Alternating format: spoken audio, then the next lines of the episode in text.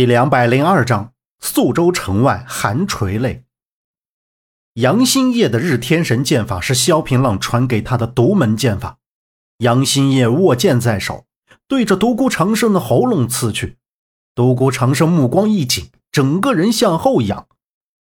杨新业大喜，手上凝聚一仙内功，朝着独孤长生腰腹砸去。拳还未砸下，杨新业就感觉打在一块石头上面，顿时一股钻心的疼痛让杨新业大叫一声，他忙去看，心里一沉。原来独孤长生穿着一件软丝甲，这软丝甲乃是大金皇宫秘物，传闻轻如薄纸，却不好对付。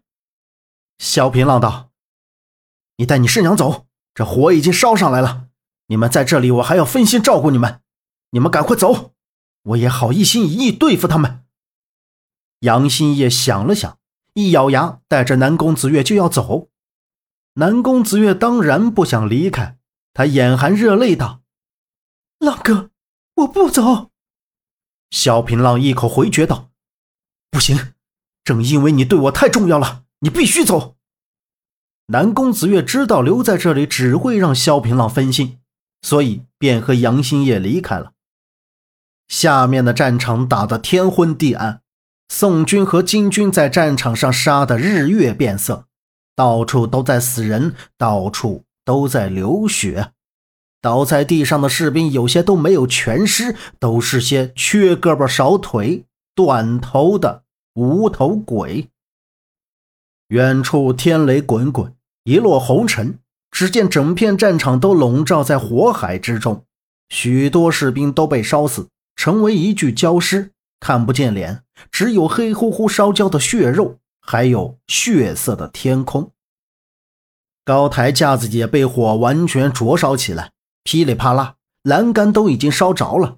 在火焰的包围中，独孤长生一咬牙，用剑挺上来，萧平浪两指捏住，从眼前穿过，剑光闪过萧平浪的双眼。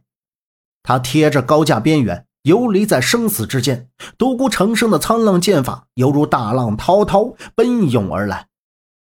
萧平浪只是不顾，整个人一边闪着一边还击，他的落英缤纷掌化绵化柔，一掌掌打在独孤长生的胸口。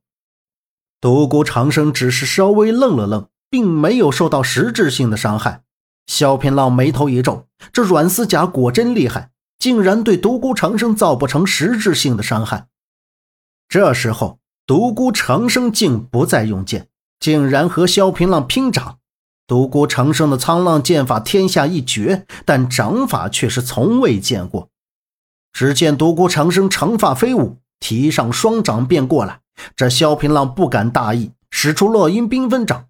不仅如此，他还用上了易筋经和一仙内功，双方各对一掌。独孤长生脸色一变，直接被打飞出去。长风袭来，萧平浪只觉不对，回头一看，却看见一个红胡子番僧向他出手。萧平浪刚刚结束战斗，一时回不过手来，被西夏法王打在后背上，他吐出一口血来，整个人直直从高架上落下。萧平浪坠落的瞬间，高架便被火烧得粉身碎骨，轰然倒地。带着火的高架残骸随着萧平浪一同坠落，就好像天外流星带着火焰。萧平浪在这一瞬间似乎失了神，随着这些带着火的木头一同坠落。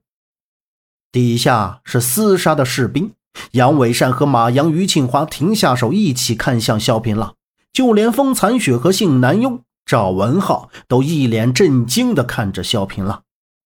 萧平浪突然感觉他轻飘飘的，好像地下有一团云拖着，也许这就是死亡时的前兆。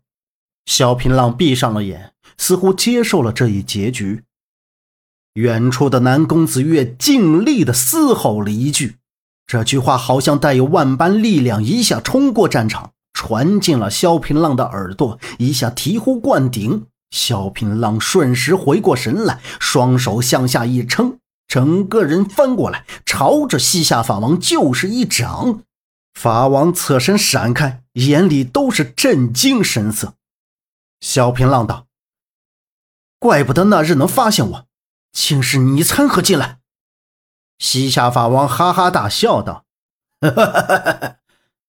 你是大才，我只有几百逆，才能让我有一种快感。说着仰头看向萧平浪，白色的眼角翻了出来，面目一狰狞，直接翻涌着朝着萧平浪杀来。萧平浪向后退了3步，停下了，一脸坦然，然后手提至胸前，又按捺下来，在胸口来回3次。萧平浪的掌竟然有了虚影，他闭上双眼，回味着刚才的生死一瞬，轰然拍出一掌，掌力卷起地上烟尘，形成了一道沙龙，这气势睥睨，王者之力。法王大惊，急忙双臂化圆抵挡，这一掌来势汹汹，法王被打退1步，不可思议问道：这是什么掌法？可恶，竟然没有提前想好名字，真是败笔。萧平浪无奈地摇了摇头，这掌法是他刚刚经历死亡的时候领悟，坠入死亡，重获新生，这种生死之间的感悟造成了萧平浪刚才这一掌。既是生死之间劫获重生，那便是黎明寓意重生。萧平浪平静道：黎明？黎明？西夏法王一愣，怎么会有这样的武功？这是什么武功？为何我不知道？萧平浪道：这是我刚才领悟而来的武功，你当然不知道。西夏法王叹了口气道：唉，今日之败，败在你的天赋，我心甘情愿。萧盟主，他日来我吐蕃，我必然好好招待你。西夏法王腾空一跃便飞走了。萧平浪赶紧点了自己的坚贞穴，止住了内伤，周围仍在杀伐不断。萧平浪直接朝着杨伟善而去。落英缤纷掌拍出，杨伟善大吃一惊，却难以避免，结结实实挨了一掌。杨伟善吐了一口血，马岩和于庆华都逼了上来。杨伟善见大事不妙，扔下一个迷烟，直接飞走。萧平浪怎么会如此放过他？他刚想追，却感觉胸口疼痛，低下一看，胸口是血流成河，一下子支撑不住，倒了下来。风残雪一剑架开性难用，剑尖朝着赵文浩的胸口而去，赵文浩去挡，剑都被划断。他们双方抓住剑，顿时血流了出来。风残雪嘴角勾起，冷笑一声，一剑划倒邵文浩，踢翻性南庸飞走了。宋之江湖人与金之江湖人大战，死伤无数，高手尽失。宋军经过浴血奋战，打败了金军，拿下宿州。完颜陈和尚和郭蛤蟆逃走，李显周命人写了捷报，800里快马送回临安。本集播讲完毕，感谢您的收听，欢迎您订阅，下次不迷路哦。